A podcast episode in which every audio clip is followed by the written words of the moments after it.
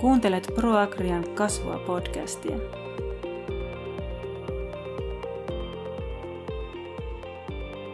Hei kaikille, minä olen Peraston Seija ja tänään puhutaan ripuloivan vasikahoidosta ja minulla on täällä vieraana Anhelena Hokkanen. Tervetuloa. Kiitos Seija. Hei kaikille.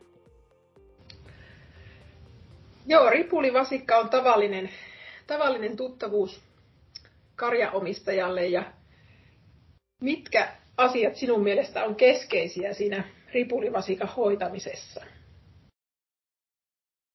Onnistuneessa hoidossa varmasti kaikkein tärkeintä on se nopeus, eli että se hoito aloitetaan ajoissa.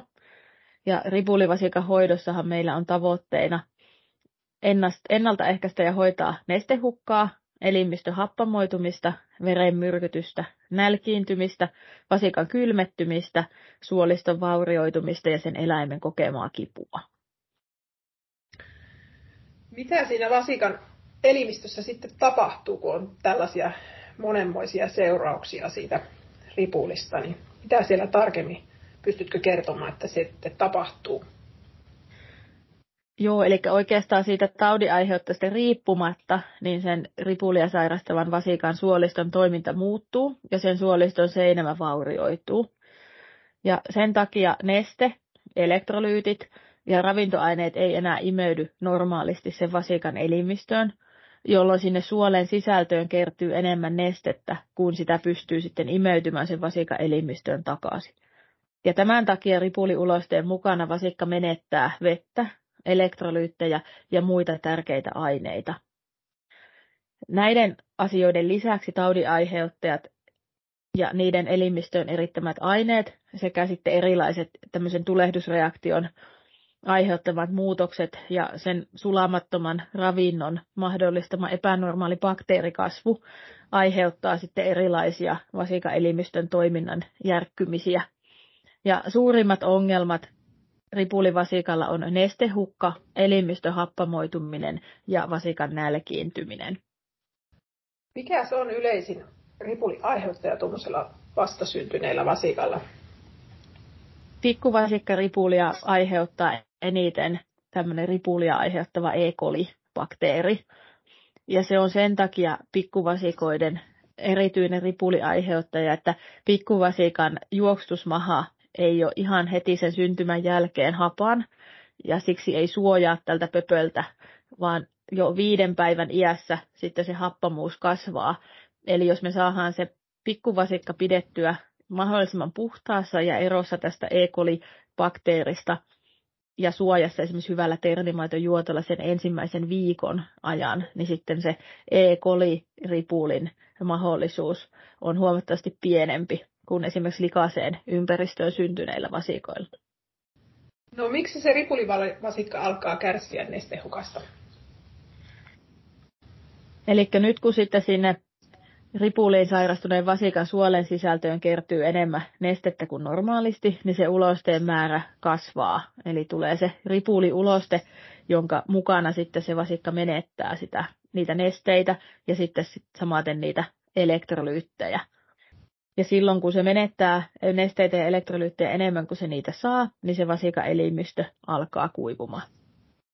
Juokos pienet vasikat vettä? Tulisiko niillä olla vettä tarjolla? Kaikilla vasikoilla tulisi aina olla puhasta, raikasta vettä tarjolla, jotta ne voi juoda silloin, kun siltä tuntuu. Eli niin kauan kun se ripuloiva vasikka jaksaa vielä imeä maitoa tai juomerehua, niin se pystyy korvaamaan osan menettämistään nesteistä. Jos ei se halua enää juoda maitoa ja juomerehua, niin se voi halutessaan sitten vielä, vielä juoda vettä, jolloin se nestetasapainon säätely on, on helpompaa. Ja sitten jos se tilanne pahenee ja vasikka ei jaksa enää imeä eikä halua tai voi juoda vettä, niin se nestehukan paheneminen johtaa nopeasti silloin verenmäärän vähenemiseen, jolloin verenpaine laskee ja se verenkierron kyky kuljettaa happea kudoksille heikkenee ja se vasikan elimistön toiminta häiriöityy yhä pahemmin. Ja sitten lopuksi verta ei riitä enää kuljettamaan happea joka puolelle kehoa, jolloin vasikan jalat ja korvat tuntuu ja muut ääreisosat tuntuu kylmiltä. Ja tässä on tarkoituksena sitten se, että se vähäinen määrä sitä verta säästetään kuljettamaan happea elintärkeille elimille. Mutta sitten tässä tapahtuu se, että vasikan elimistön happamoituminen pahenee, kun elimistön kudokset joutuu toimimaan ilman happea. Ja samalla kun vasikka ei, ei syö, ei ime maitoa eikä juomarehua tai elektrolyyttiliivosta, niin se myöskin kylmettyy ja nälkiintyy, koska energiaa ei riitä sitten enää lämmön tuotantoon eikä mistään saada ravintoa. Mitä se elimistön happamoituminen tarkoittaa? Elimistön happamointi tarkoittaa sitä, että sinne vasika elimistöön kertyy happamia yhdisteitä, jolloin puhutaan tämmöisestä metabolisesta asidoosista. Eli kun ne vasikan elimistön solut joutuu toimimaan sitten ilman veren kuljettamaa happea, esimerkiksi lihakset, niin sinne elimistöön kertyy maitohappoa. Ja maitohappo on hapan yhdiste.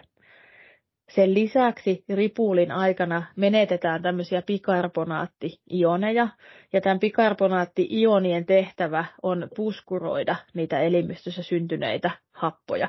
Ja nyt kun niitä ei ole tarpeeksi, niin silloin niiden happamia yhdisteiden kanssa ei tulla niin hyvin toimeen kuin muuten tultaisiin.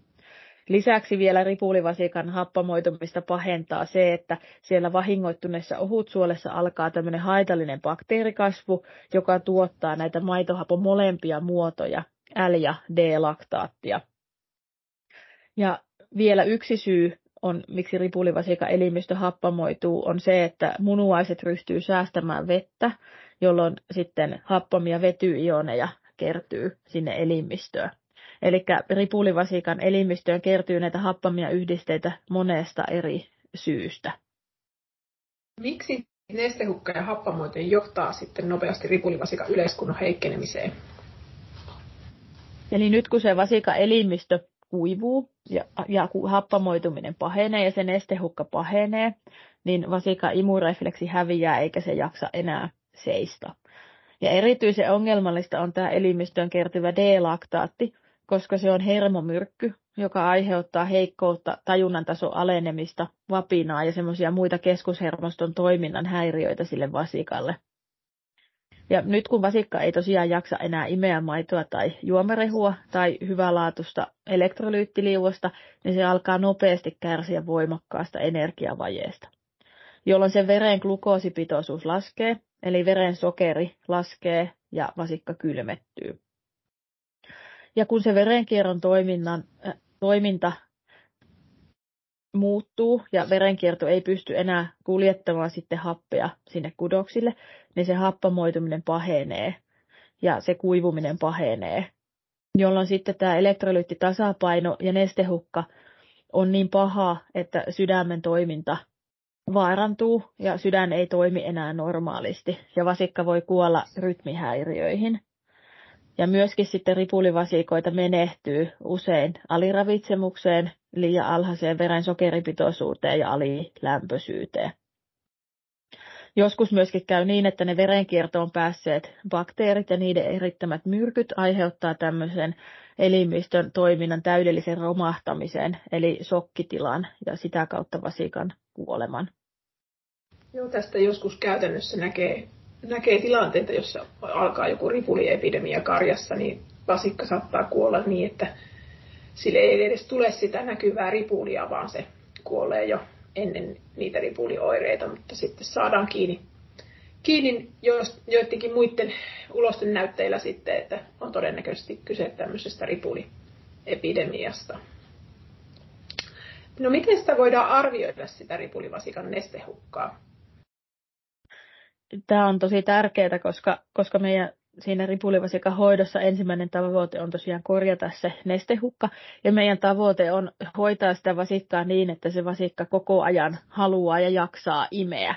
Eli se imurefleksi pysyy. Ja hyvä yleistutkimus on tärkeä, eli katsotaan vasikka ja, ja tutkitaan napa ja nivelet ja, ja suu, että ei ole mitään sairauden oireita siellä. Kuivunut vasikka on, on yleisesti heikko ja sillä on nihkeät tai kuivat limakalvot, kylmät ääreisosat ja vähentynyt tämmöinen ihon elastisuus ja kuopalle painuneet silmät. Ja tutkimusten mukaan luotettavin keino arvioida sitä vasikan elimistön kuivumisen astetta ilman laboratoriotutkimuksia on arvioida silmän painumista kuopalle ja ihon elastisuuden vähenemistä. Eli kun kuivuneella vasikalla kääntää varovasti alaluomia ulospäin, niin se silmämuna on, on painunut sinne silmäkuoppaan ihan silmin, silmin nähtävästi. Normaalisti siinä silmäluomen ja silmämunan välissä ei ole tyhjää tilaa, mutta sitten erittäin pahoin kuivuneella vasikalla silmä voi olla painunut kuoppaa jopa 5-8 millimetriä. Tämän silmän painumisen lisäksi imurefleksin puuttuminen kertoo yleensä elimistön vakavasta kuivumisesta ja myöskin siitä vakavasta happamoitumisesta. Ja sitten voidaan tosiaan katsoa sitä ihon elastisuutta niin, että otetaan poimu vasikan ihoa sieltä rintakehän alueelta sormien väliin, käännetään poimua 90 astetta ja lasketaan irti ja arvioidaan, kuinka kauan sen ihon palautumiseen menee.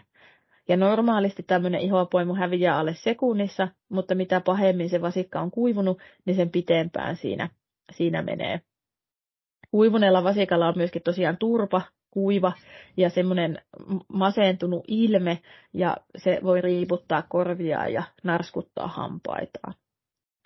Ja eläinlääkäriapua vasikka tarvitsee mielellään jo silloin, kun se imurefleksi on huono, mutta viimeistään silloin, kun se makaa eikä jaksa nousta itse ylös. Ja yleensä katsotaan, että laskimon sisäistä nestehoitoa tarvitaan silloin, kun vasikaelimistö on yli 8 prosenttia kuivunut, eli silloin, kun se imurefleksi on huono ja se silmä on painunut sinne kuoppaan noin 4 millimetriä. Kyllä. No mistä, mistä, tuota, mistä tämä ripuli voi johtua ja minkälaisia muita sairauksia siitä voi seurata? Joo, eli ripuli voi johtua ihan pienillä vasikoilla. Yleisin aiheuttaja on tosiaan se, se E. coli-bakteeri, sitten rotavirus, koronavirus, kryptosporidioosi on varmasti ne, ne yleisimmät ripulin aiheuttajat. Ja ripulihan altistaa vasikan myöskin verenmyrkytykselle, eli siihen tilanteeseen, että, että sitä bakteereita ja niitä bakteerien erittämiä aineita pääsee sinne vasikan verenkiertoon. Ja varsinkin kun meillä on alle viikon ikäinen vasikka sairastuu ripuliin, niin meidän pitää epäillä tämmöistä vasta-ainepuutosta, eli sitä, että se ripuli johtuu siitä, että vasikka ei ole saanut tarpeeksi niitä emän ternimaidon taudin aiheuttajilta suojaamia vasta-aineita ja on sitten hyvin altis verenmyrkytykselle ja tarvitsee eläinlääkärin apua. Ja kattosin limakalvot ja meillä on tämmöinen, itse asiassa meillä on tämmöinen kolmen N sääntö, että tutki nessu, napa ja nivelet. Eli ripulivasikalta on hyvä tutkia aina ne suun ja silmien limakalvot, napa ja nivelet. Koska jos vasikka sairastuu verenmyrkytykseen, niin tämmöinen limakalvojen punakkuus, verenpurkaumat, silmän valkuaisen alueella selvästi näkyvät verisuonet voi olla merkkejä tällaisesta. Samaten kun siellä voi olla napatulehdus ja nivelet voi olla kipeät ja turvoksissa. Muistakaa myöskin aina mitata potilaan ruumiin lämpö se ei tarkoita sitä, etteikö normaali tai alilämpöinen vasikka voisi olla sairas, koska usein pahoin sairaan vasikan elimistö ei aina pysty nostamaan kuumetta, varsinkin jos ympäristö on kylmä. Eli verenmyrkytystä sairastavalla vasikalla voi peräsuolesta mitattaessa ruumiinlämpö olla normaali, kohonnut tai jopa alentunut. Ja mikä se olikaan sen vasikan normaali ruumiinlämmön rajat? 38 39,2, vähän riippuen vasika iästä. Mutta sitten kuumeeksi katsotaan usein yli 39,5 ja sitten vasikka on alilämpöinen, jos siellä ruumiilämpö on alle 38. No miten paljon sitä vasikkaa tulisi nesteyttää, niin kun sitä suunnittelee sitä nestehoitoa, niin minkä, minkälaista nestettä tulee käyttää ja kuinka paljon sitä nestettä pitäisi vasikalle antaa? Ripulivasikan nestehoidossa tärkeää on mieltää se, että niitä nesteitä tarvitaan yleensä tosi paljon. Ja tärkeää on tosiaan se, että aloitetaan se nestehoito, eli se elektrolyyttiliuoksen antaminen mahdollisimman aikaisessa vaiheessa, että se elimistö ei ole vielä ehtinyt kovin paljon kuivamaan.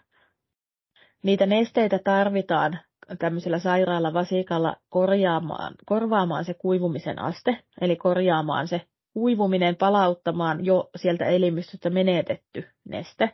Ja mitä pahemmin se vasikan elimistö on kuivunut, niin sen enemmän luonnollisesti näitä nesteitä tarvitaan. Sitten tarvitaan korvaamaan se ripulin mukana koko ajan elimistöstä poistuva neste. Ja joskus tällaisen vetisen ripulin mukana vasikka voi menettää tosi paljon nesteitä, jopa 10 prosenttia elopainosta vuorokaudessa. Ja sitten lisäksi vasikkahan tarvii koko ajan nesteitä, eli puhutaan tämmöistä ylläpitonesteestä, niin tarvitsee myöskin se normaalin elämään tarvittava neste tarjota tämmöiselle ripulipotilaalle.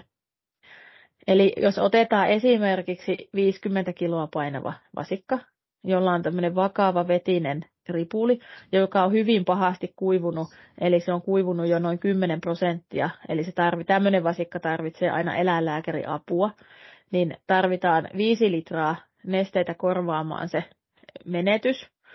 Uusia menetyksiä tulee noin 5 litraa vuorokaudessa, ja ylläpitoon, eli siihen normaaliin neste, nestetarpeeseen tarvitaan noin 5 litraa.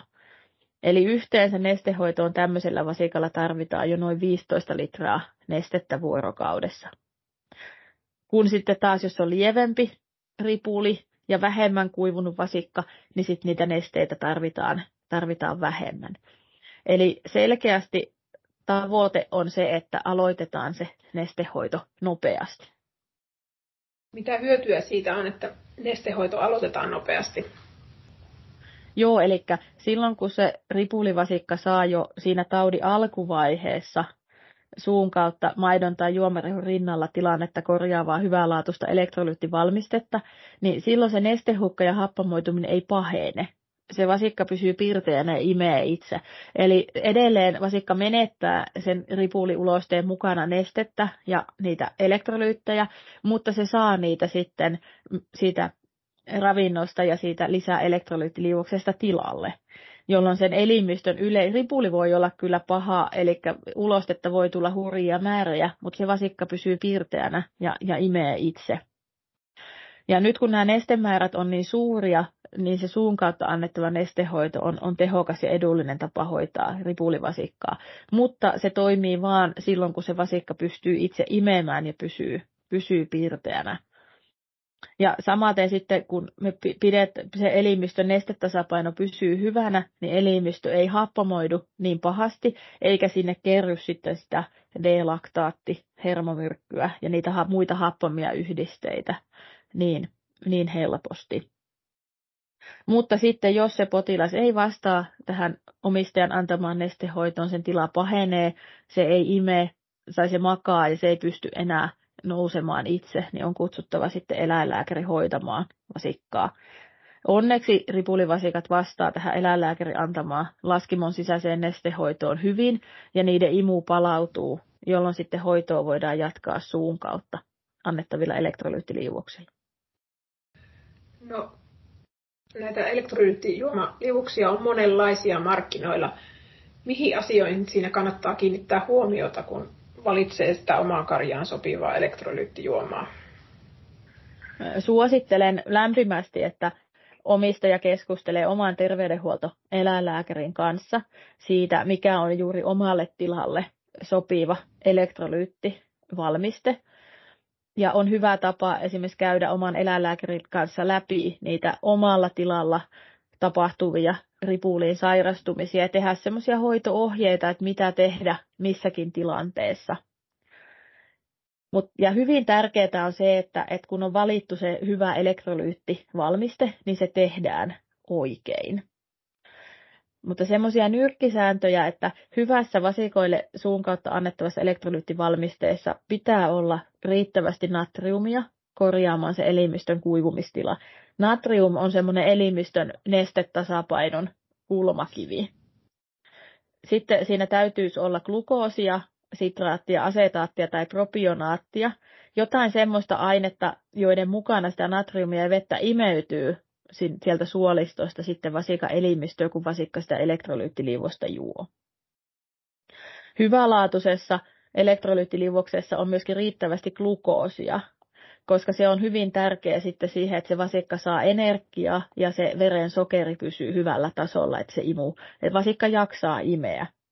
Ja sopivaksi glukoosin ja natriumin suhteeksi kirjallisuudessa suositellaan suhdetta yhden suhde yhteen viiva kolmen suhde yhteen.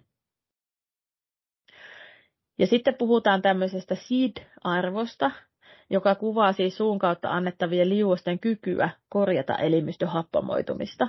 Ja suositellaan, että se SID-arvo olisi korkea yli 60-80 tämmöistä milliekuivalenttia litrassa. Ja hyvälaatuisen elektrolyyttiliuoksen valmistaja ilmoittaa tämän SIDin, SID-arvon siinä valmisteyhteenvedossa. Ja lisäksi sitten halutaan, että siinä elektrolyyttiliuoksessa on sellaisia aineita, jotka korjaa sitä elimistöhappamoitumista, mistä äsken oli puhetta. Mieluiten asetaattia tai propionaattia, koska ne ei häiritse maidon tai juomerehun juoksettumista ja sulatusta. Ja näin tämmöisiä elektrolyyttiliuoksia voidaan käyttää sitten maidon ja juomerehun kanssa yhtä aikaa. Ja vasikka saa myöskin näistä aineista energiaa. Ja nyt kun on valinnut tämän hyvän elektrolyyttiliuoksessa yhdessä sitten eläinlääkärin kanssa, niin on tärkeää tehdä se oikein, se liuos, ja valmistaa se juoma juuri ennen tarjoamista. Koska nyt jos sen juoman tekee sitten liian väkeväksi tai liian laimeaksi, niin menettää nämä äsken luetellut edut.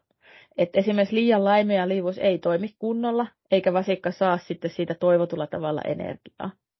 Toisaalta taas, jos tekee sen liian väkeväksi, eli ajattelee, että enempi parempi ja laitanpa tätä nyt enemmän kuin tämä valmistaja ohjeistaa litraan vaikka vettä, jolloin tekee sitä juomasta liian väkevää, niin silloin se elektrolyyttiliivos voi jäädä esimerkiksi jumiin sinne vasikan juoksutusmahaan ja hidastaa sitä mahan tyhjenemistä.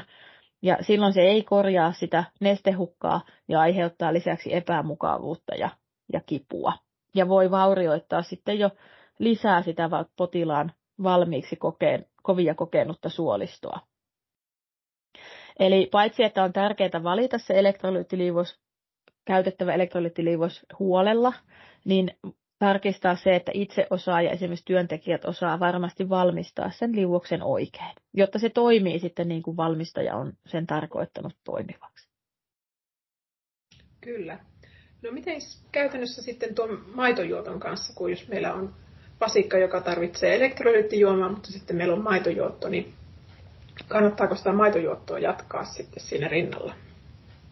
Maitojuottoa kannattaa jatkaa rinnalla ja tarjota sille vasikalle sitä maitoa tämän elektrolyyttiliuoksen lisäksi. Ja sen takia juuri kannattaa valita tämmöinen elektrolyyttiliuos, jossa on asetaattia tai propionaattia, että se ei häiritse sitä, sitä maito, maitojuottoa.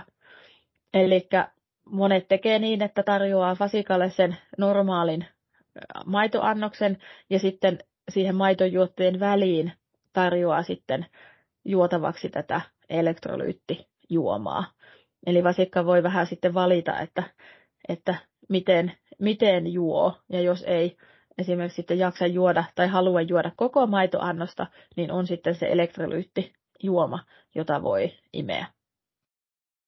Mutta maitojuottoa ei missään nimessä kannata keskeyttää, jos vasikka haluaa maitoa juoda, koska se maito on, sisältää sitä energiaa ja niitä pöpöjen kasvua estäviä aineita ja sitä suoliston paranemista edistäviä aineita. Kiitos Anhelena näistä ripulivasika hoitovinkkeistä. Kiitos kaikille kuulijoille. Kiitos. Kiitos kun kuuntelit. Podcastissa äänessä olevat Proagria Etelä-Pohjanmaan hankeläänlääkäri Seija Perasto sekä eläinlääkäri ja eläinlääketieteen tohtori Anne-Helena Hokkanen. Tämän jakson mahdollisti Vahvat vasikat-hanke. Jakso on kolmeosaisen sarjan viimeinen osa. Voit seurata hankkeemme toimintaa Facebook-ryhmässämme, löydät sen nimellä Vahvat vasikat.